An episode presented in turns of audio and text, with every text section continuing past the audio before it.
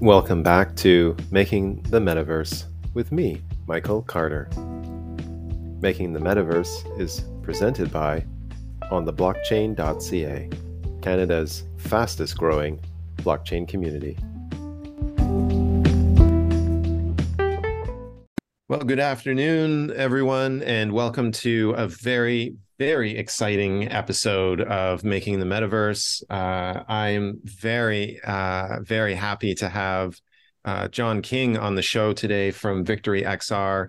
Um, John is uh, really at the forefront of integrating VR into education and has really a, an amazing background um, that he brings to the table. He's got a wide range of skills and experiences he took his undergraduate degree at the Terry College of Business at the University of Georgia and completed a master's degree at the Chinese University of Hong Kong, where he studied uh, globalization, commerce, and media. Uh, John's worked as a lecturer, a researcher, and a sales director for firms in the US and in China. And more recently, he's been in the edtech space working with VictoryXR bringing colleges and universities into the XR education space through the building of digital twins and the integration of XR tech with curriculum. So really, really excited to have you on the Sean uh, on the show today, John. Uh, how you doing? Doing great. Um, you know, I appreciate the invite and the introduction, and looking forward to talking about VR, uh, how it's emerging in the market, and and how we work with people to help bring it to life. Uh, it's so great because um, and we'll get into this. I, will give you a, a, moment to give yourself a, a personal introduction, but um, that that piece of uh, I think that there's so many people that would love to have the tech, but don't necessarily understand how to make it happen. So I'm looking forward to digging into that a lot today. Um, yeah. So so tell us a little bit about yourself and and your life uh, before discovering VR. Sure. Well, you know, originally I'm from the United States. Grew up in the hard scrabble Piedmont of Georgia, and um, you know, you kind of carried through, you know, some seminal moments in terms of my education and, and in broad strokes, um, you know, what I've done professionally. But you know, is it relates to VR. I came across it initially a couple years ago, just through a friend who had bought a headset, and you know, said, "Hey, do you want to check this out?" And I said, "Sure." And go in and, and played some of the introductory games and thought, okay, this is you know pretty novel. This is pretty cool but at that time, I really kind of thought it was the purview of gaming, um, yeah. you know, kind of solely, which is uh, this is just like um, you know an action pad for a Nintendo Wii or yeah. know, some other element that was kind of at least directly related, if not tangential, to gaming and gaming only. And you know, kind of where my perception of the technology changed, and I think it's probably true for a lot of people, at least in institutions of higher learning, is when I was managing a dual degree program and also an instructor at uh, Coastal Carolina University. And all of my students were um, primarily from Chinese speaking world. So the pandemic hit, most of those students left, and then you know we're trying to figure out how do we provide an immersive and engaging experience for students that are 1500 miles away or I'm sorry, uh, 15,000 miles away. Yeah. And, you know, that was a real challenge, you know, different time zones. And for most schools, you know, the solution was, okay, let's put some band-aids and duct tape on there and, and let's just move the modality into a Zoom call. Um, right. So, yeah. You know, we can still deliver, you know, instruction and content, uh, even though we might not be able to be face to face. And as, as, we all know, Zoom is great for many things, but it mm-hmm. has its limitations. And you know, the eventual nightmare was looking at 50 black boxes with yep. muted red microphones, yep. um, kind of speaking into the void. And, and I think, you know, after a couple of years of that, people, you know, not only instructors, administrators, but also students came to the conclusion that, that there needed to be more, that the value proposition, particularly on the student side, was lacking as it relates to kind of the experience that they were paying for. So that really turned my head and ever since then, um, you know, I've been looking to basically work for a company to help solve the problems in higher ed that I had experienced during the pandemic. Wow. Okay. that's something that um is I've had discussions with it with my students in, in some of the courses that I'm teaching at the college here. Um, in fact, I, I asked them to to uh, to give advice on on how they if they could go back in time, you know, how would they do things differently uh, during during the pandemic, um, during that time when there was no you know physical in in person classes, and so much of what you described is uh, exactly what they described. You know, this sort of this this void. you know, this uh, this proverbial "is this thing on?" kind of um, mm-hmm. kind of experience, and uh, that sort of engagement really just kind of um, went away.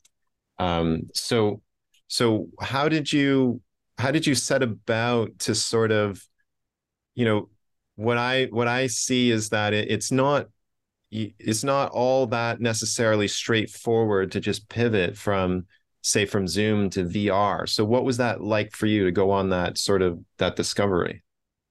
That's a good question. You know i, I think like any person kind of doing their due diligence in a field that they're not really um, familiar with you're reaching out to anybody and everybody who can kind of give you you know a leg up or, or an edge to to really understand the core components of that technology um, you know, as an outsider kind of looking in. And, you know, on a broader spectrum, you know, I don't have a degree in computer science. I'm not um, great at coding. So, you know, trying to understand how, you know, I might be involved in this process, you know, given my previous skill set and, and more importantly, how am I going to communicate that to, you know, institutions of higher learning?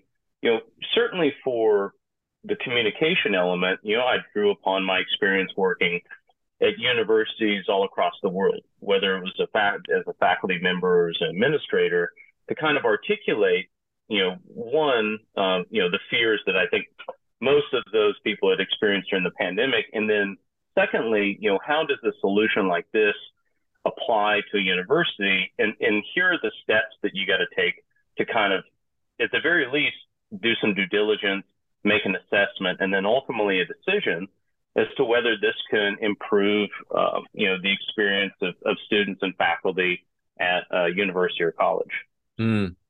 And did you? Um, one of the things that I that I found is that um, for people that haven't, like you had that sort of VR experience prior. It was gaming, admittedly, mm-hmm. but you had at least put on a headset mm-hmm. and had the experience of VR. And I find that for a lot of people, especially educators that haven't had that experience, they what they want to do is um, or what they bring is sort of this paradigm of lecture slides and classroom desks and they mm-hmm. and they want to sort of like replicate that experience in VR. So their questions are like, well, you know, where does the slide, where do the slides show up, and where, mm-hmm. you know, and and that is certainly something that can be done. You can do that in VR, um, mm-hmm. but there's there's so much more and so many different ways that you can um, uh, share curriculum in, that mm-hmm. space. Absolutely, and and I think that you know, when I speak with, you know, whether it's universities or corporations or, or whoever is trying to get their mind wrapped around what's possible, I, I think that is the real, real question is that you, you have to start to help people define boundaries around this technology as it relates to not only what they want to do, but also what's possible and what's not possible with this hmm. technology, mm. right? It, it's not a panacea to solve all ills. Yeah. It's, the end of the day, it's a tool and, and some tools have more uses than others, but you know, I, I view it very much as a tool and in the applications where it, it works well, it's fantastic.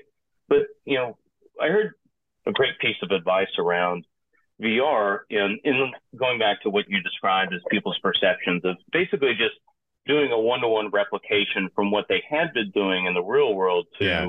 Yeah. you know moving it into VR and you know to put it simply, if something isn't fun or interesting or immersive in real life, mm-hmm. just moving it into the VR space isn't going to solve that problem. Yeah, yeah. yeah. so, for example, if you're sitting, you know, if, if, you have a meeting in a conference room that drags on and on right. and is boring and soul sucking.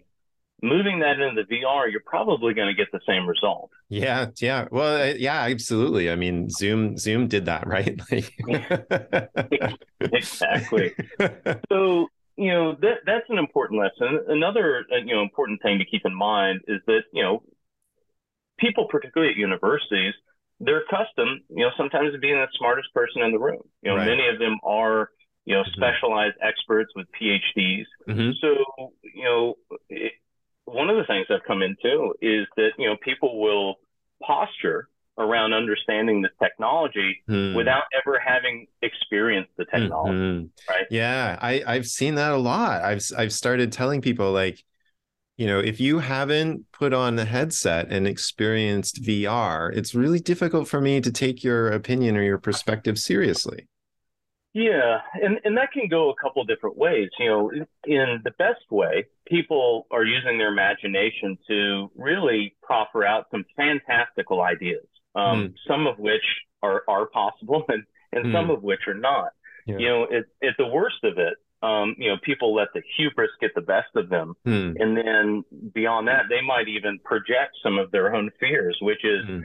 uh, you know, I've never used VR before, but I just know the students would mm. hate this. Right. You know? Yeah.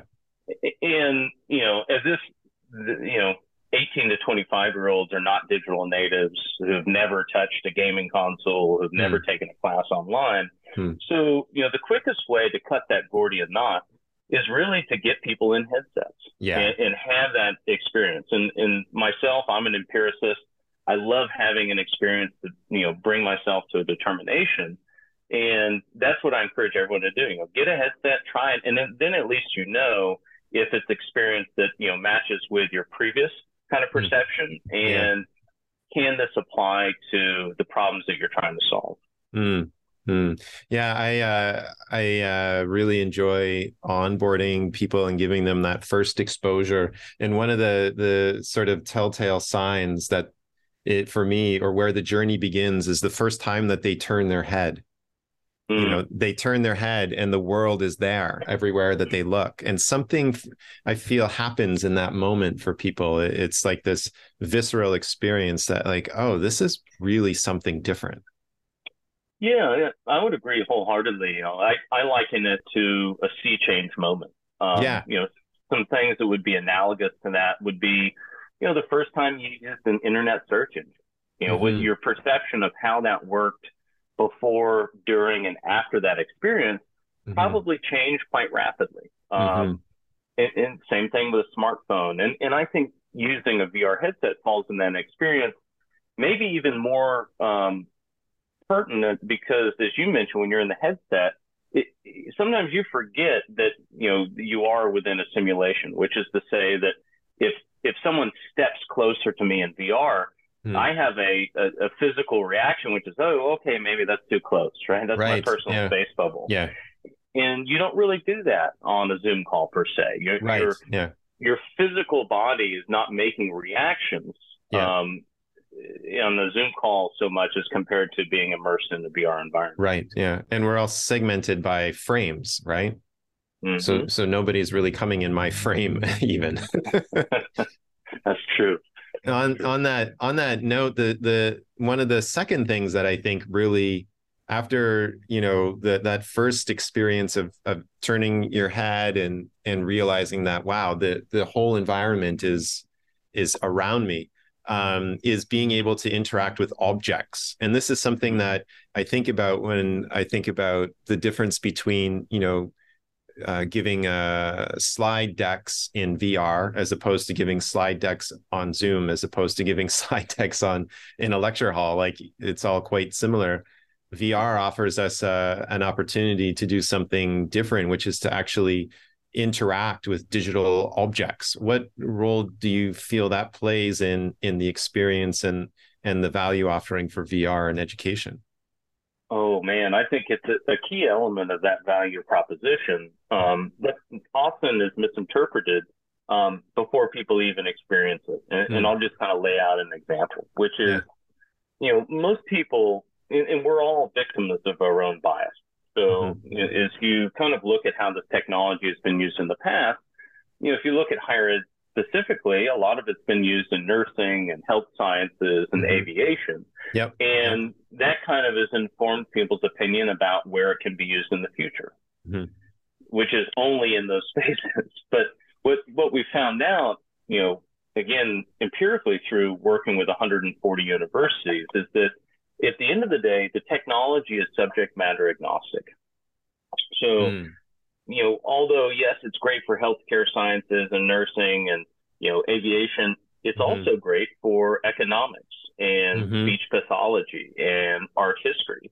Hmm. And you know, the art history is where I'd like to give this example, which is, you know, if you look at a normal art history class at, at college or university, the best that most of those students are going to get related to that material is sitting five rows back in a lecture hall looking at a PPT of a still frame piece yep. of art. Yeah, absolutely. And the likelihood of those students traveling around the world to the Louvre and to London and New York to see all those paintings yeah. is is very unlikely. Right.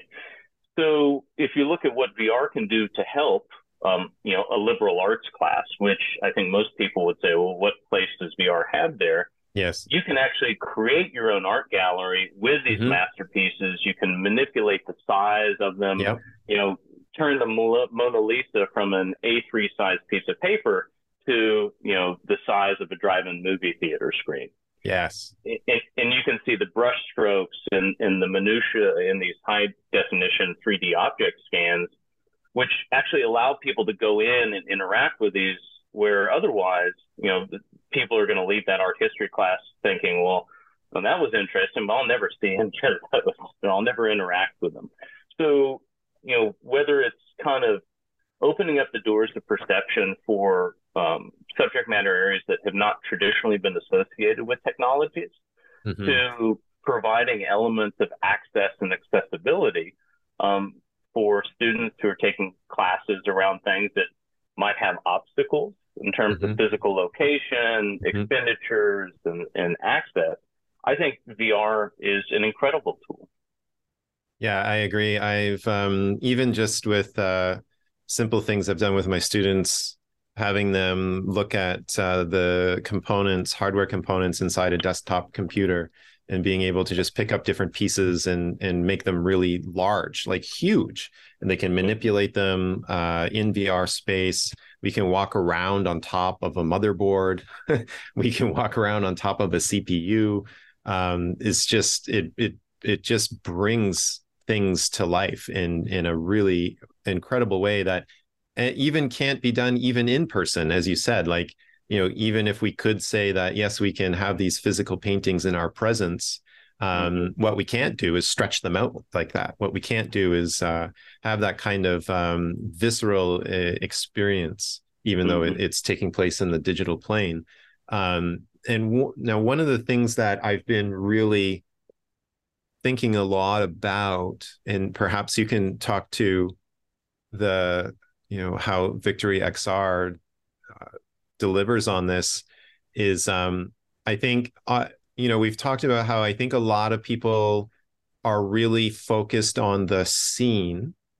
Mm-hmm. Um, and because uh, you know, as we said, they're they're thinking about the lecture classroom, like where what is the classroom going to look like and where are the slides going to go, right? Mm-hmm. Um, and then how do I import those digital items, the slides into into the scene?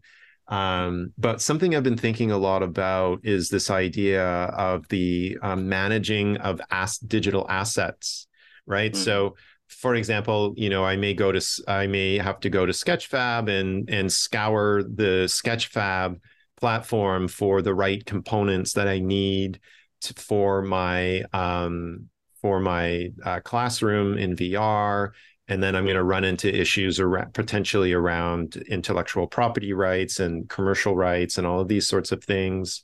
Uh, mm-hmm. And sometimes you got to pay for them. Sometimes they're free. You got to manage all of that.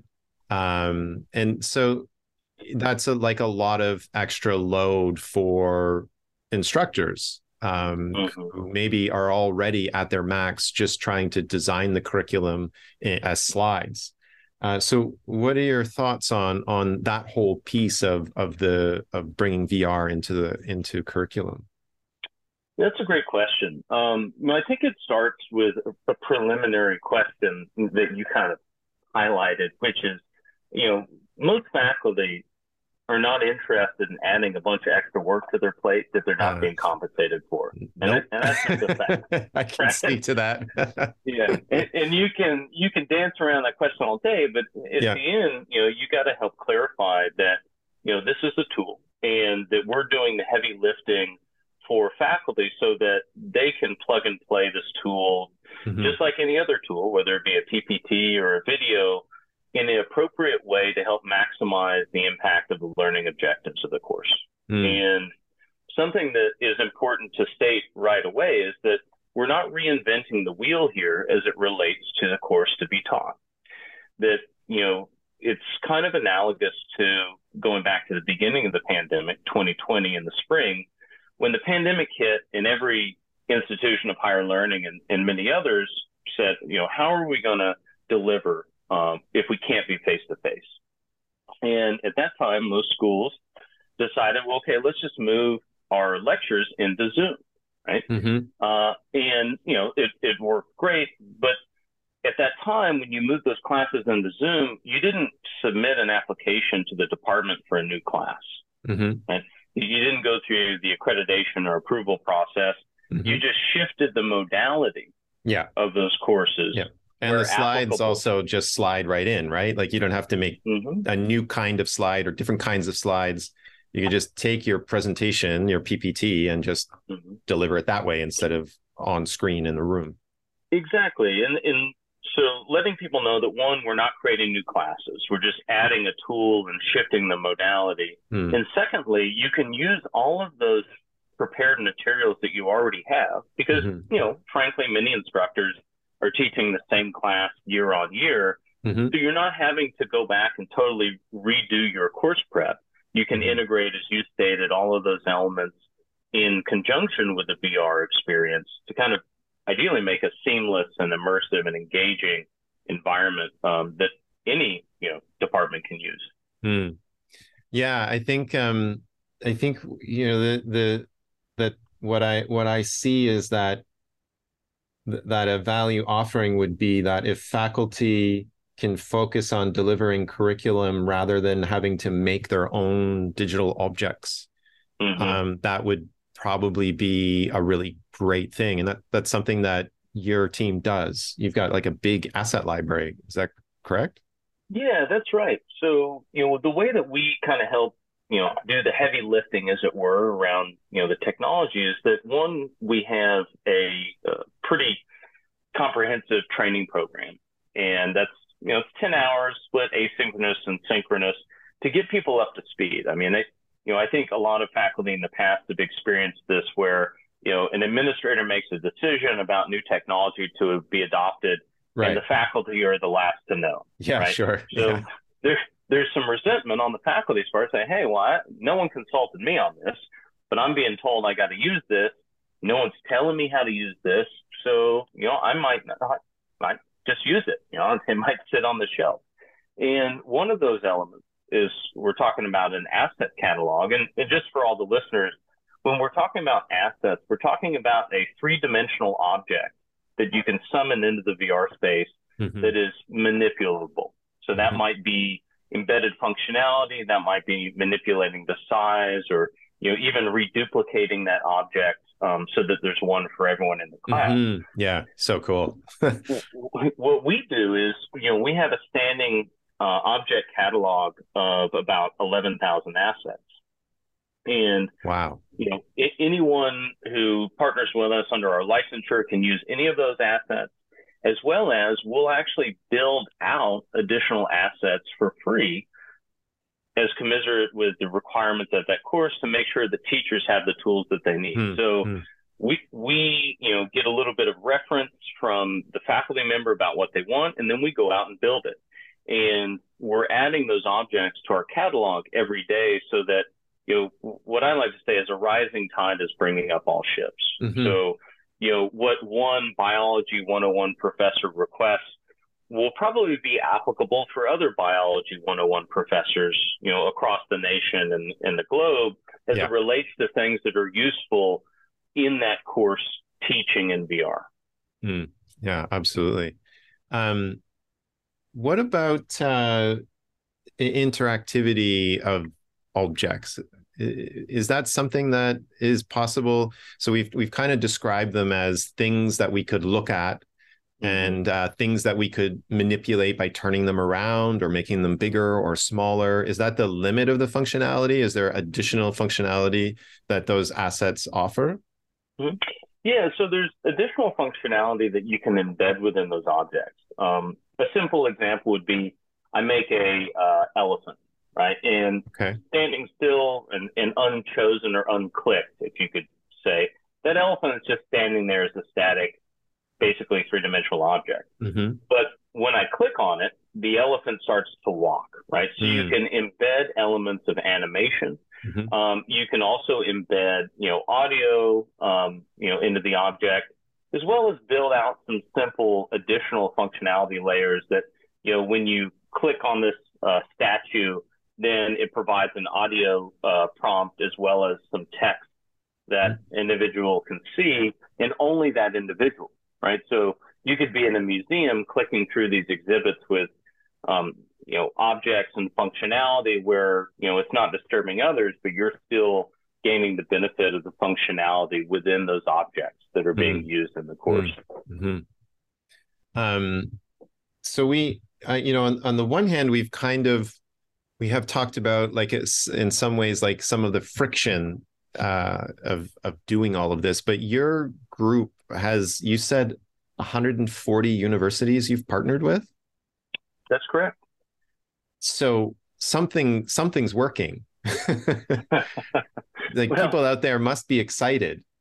Yeah I, mean we're excited and i think our partners are excited. Um, you know to, give a little bit of a, a context here to those partners you know that might be a school that we've worked with for you know three or four years and they have mm-hmm. you know a thousand or multiple thousand students working through you know some iteration of a vr course at their institution to a university that just signed up and you know the faculty the core cohort of the project team is still working through that training mm-hmm. and you know certainly there's a progression there but what we've started to see over the course of several academic years is the increased adoption uh, at an institution and, and, the penetration is you know the technology kind of catches fire and then you mm-hmm. know people kind of got a sense of fomo right that oh, mm-hmm. oh oh, yeah. that department's doing it, and yes, yeah, it's really like it. Yeah. Maybe we should try it. Yeah, yeah. And you know, the, the joke I like to tell is that at universities, you know, nobody wants to be first, but everybody wants to be second. Yeah, and, that's right.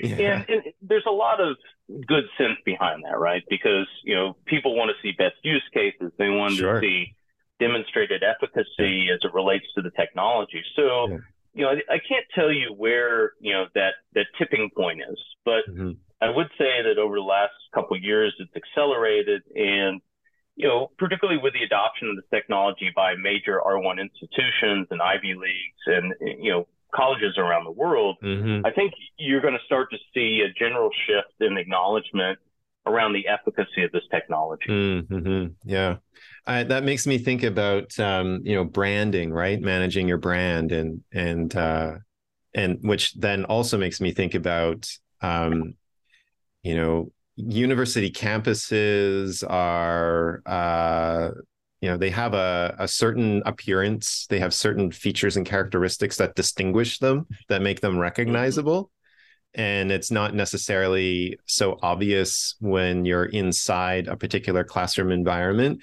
but when you have like a digital twin of an entire campus that mm. can be really quite a, a big statement what's the what's your sense of of people's interest in taking on i think that's a would you say that's a larger scale project than developing a classroom? And and what do what are people hoping to accomplish by by making those digital twins? I mean i've started building one myself and mm-hmm. uh it's not a i don't think it's a one person project. It's like it's, it's what i've come yeah. to that it, it's a it's quite a much larger project. So so what what's going on there Yeah, that, that's a great question. Maybe we'll start at the tail end. And you know, I I've worked with a lot of R1 institutes who you know they had the money and the resources to to put behind a VR initiative, and you know, and then six months later they they come to the kind of that same conclusion is that um, you know that it might take a little bit longer than projected, and you know, given the the exponential growth of technologies, you know, there's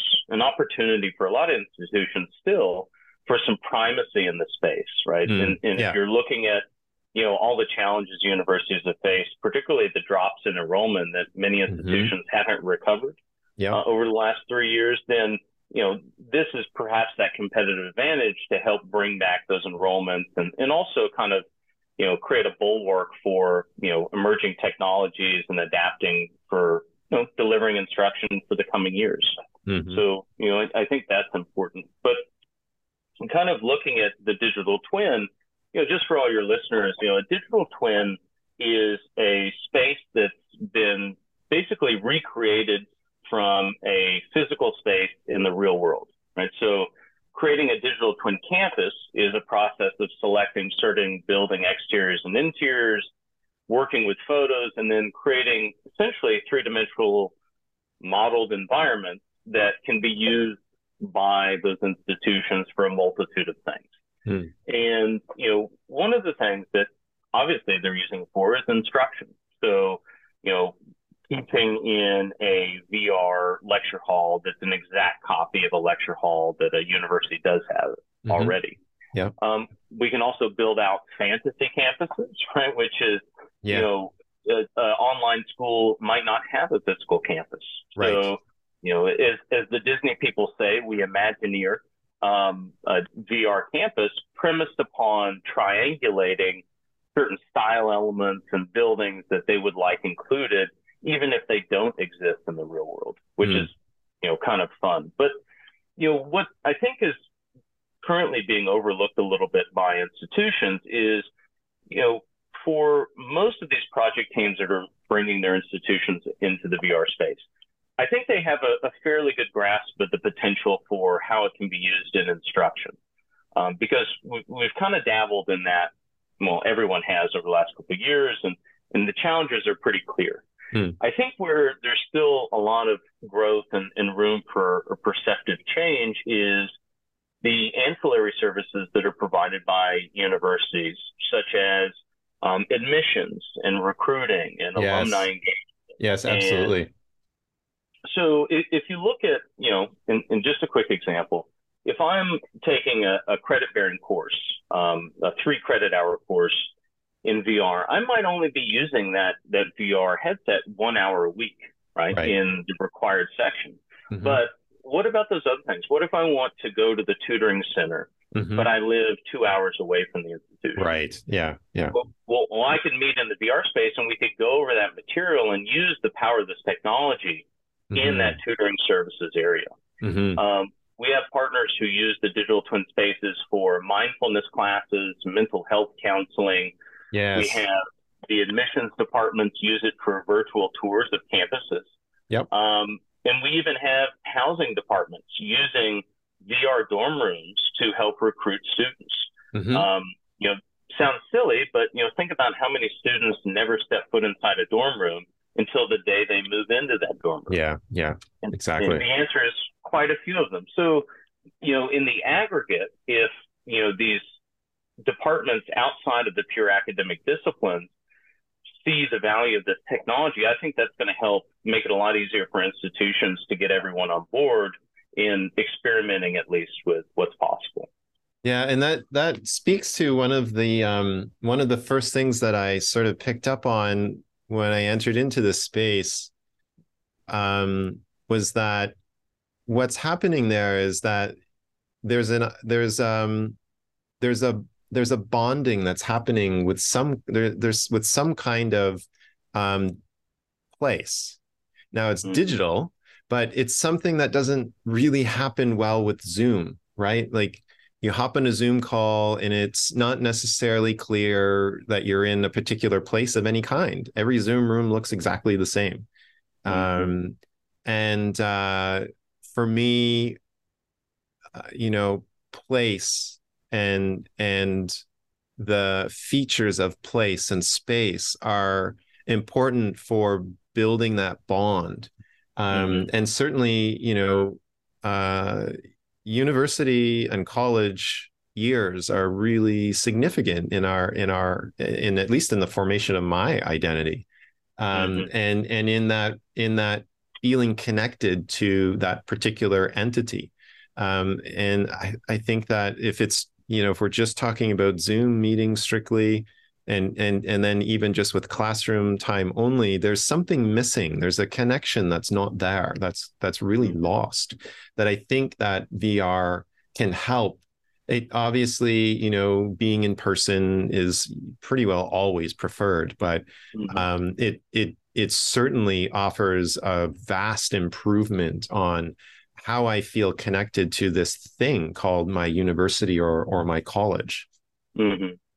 Yeah i think that's important and, that, and that's something that i think is kind of hard for people to come to an conclusion. Sure. Yeah. Um, without ever experiencing. Yeah. Ex- yeah, it is. Yeah. Um, but you know what I like to articulate, and you know, sometimes with new technologies, and, and again, there's imperatives from administration and you know your own you know preferences on how you're going to implement a new tool. At the end of the day, people need to remember that it's not a zero sum game, and, and and that just because you're you're using one technology doesn't mean you're denying people another mm-hmm. element of technology. Yeah, yeah, exactly. Yeah. And I think that, you know, over the, the decades, you know, when new technology has been introduced, people kind of go into defensive mode and say, well, if we mm. do this, then we can't do that. Right. right? Yeah. And, and what we've kind of learned is that, you know, every institution knows itself best and has different priorities. And then using the amalgam of tools at your disposal, what's the best blended you know, application of these tools. Mm-hmm. And that will differ from, you know, institution to institution, department to department, instructor to instructor. But, you know, there is a requirement, I think, in the, in terms of curiosity that, you know, if you want to use a new tool, you gotta, you gotta try it out. And, you know, I, I don't know what they're teaching these days, uh, as kind of, uh, you know, exit interview courses for students trying to get jobs, but I think the unfortunate fact is that everybody, regardless of discipline, is going to have to stay on the up and up around new technologies being integrated into their space. Yeah, and, absolutely. You know, my father was a tenured professor, and you know, there's kind of a proclivity for you know people who have a lot of security in that position to say, "Well, I don't have to learn anything new." Yeah, sure. Um, yeah. But but it doesn't matter whether you're 61 or 21. That's a dangerous proposition mm-hmm. because then that opens yourself up to being left behind. So, you know, regardless of discipline, you know, being aware of how new, new technologies work and, and, understanding the basic precepts of how they might apply to your discipline, I think is a distinct advantage. And, you know, another great example is AI and ChatGPT, mm-hmm. right? I got friends right now grading papers and they don't even know if they were written by the student yeah. mm-hmm. or the AI. Yep. But you know, eventually institutions will figure it out, and and the dust will settle, and there'll be a balance struck. And I think you know every institution you know owes it to itself to at least do the due diligence as to whether you know that tool could be a benefit to their community. Mm.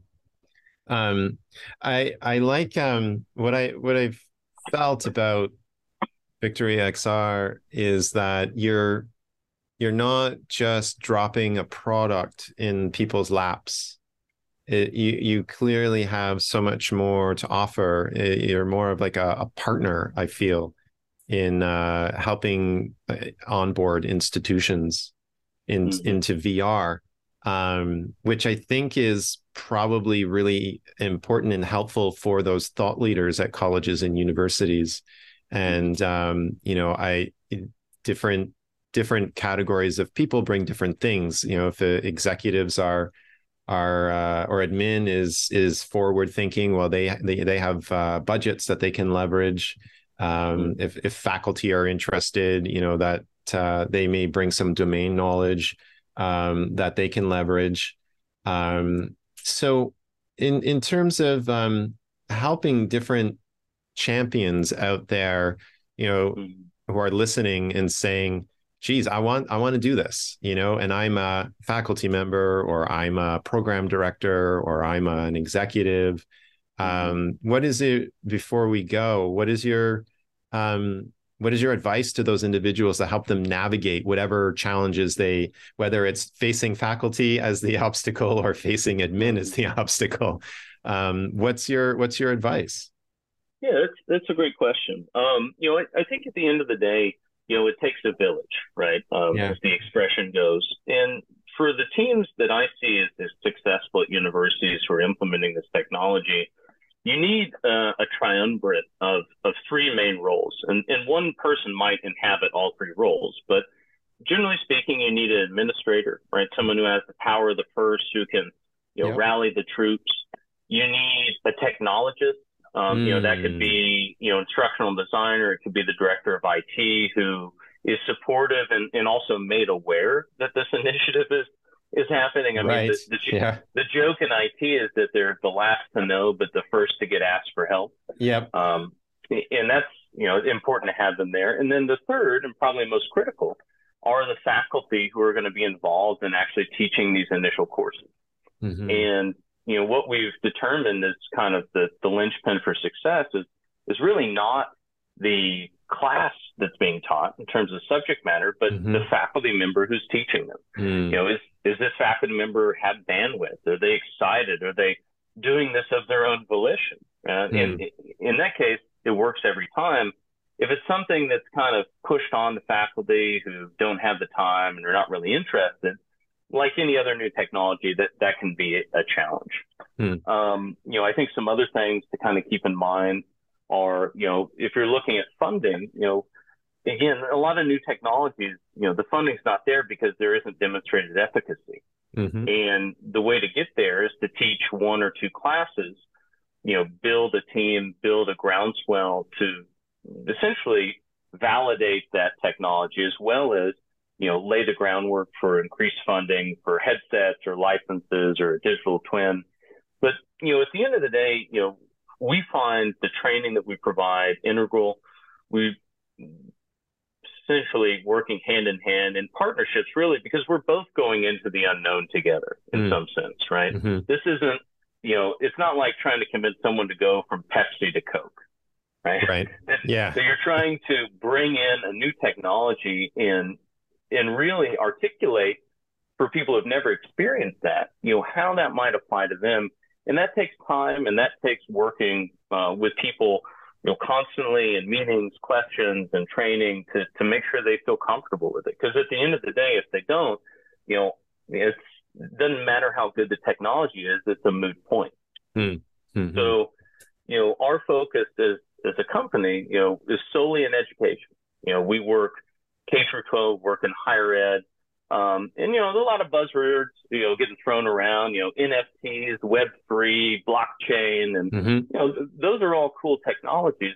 But our emphasis is providing, you know, VR solutions, the software builds, those spaces, and the tools that I think faculty and institutions need to help make this a success. And that's where we focus our time mm. um, and energy.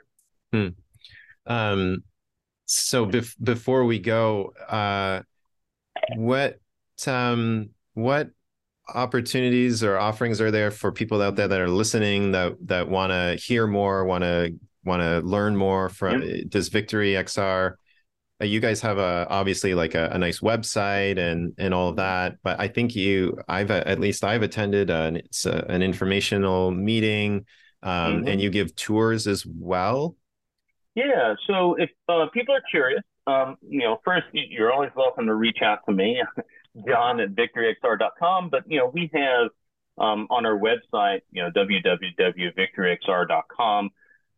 Obviously, a lot of choices and, looking at products and partners we've worked with. But to your point, you know, we do have a weekly information session you can sign up for on our website. We have a weekly VR tour um, where you can actually go inside these environments and, and see how people are preparing courses and interacting and, and how this tool actually applies in real time. And, and again, it's, it's about the experience, right? Being able to have that and then make a best decision. And we also have a, you know, a LinkedIn page. So all those are, are great resources for people to learn a little bit more. And uh, of course, my door is always open. So I love answering these kind of questions and, and helping uh, separate the wheat from the chaff and, uh, you know, allowing people to kind of get that information and then make best decisions. Oh, this has been really eh, so fantastic, John. Um, it's great to uh, to talk with someone and have the feeling that uh, there's uh, experience and wisdom behind the person that's representing a particular product or service, particularly in something like you know new tech, where um, unfortunately there's a lot of bad uh, representations in the media about, mm. like you said, people in in blockchain and and uh, the metaverse has been taking a, a few hits recently. Um, mm-hmm. And so to have someone that clearly is um, you know well versed and and passionate about the opportunity here is is just so fantastic. I really um, I really have have uh, enjoyed talking with you today. Thank you so much. Yeah, Michael, I really appreciate it. Um, you know, thanks to, to you and, and all your listeners out there. And, um, you know, I look forward to hearing it and hearing from some of your listeners as well to help answer their questions. Okay, I'll put all the note, all the uh, info in the notes so that people can click through easily and find you. All right, that sounds great. Well, I appreciate it and uh, good luck. Wonderful. Thanks so much, John. Have a great day. All right, you too.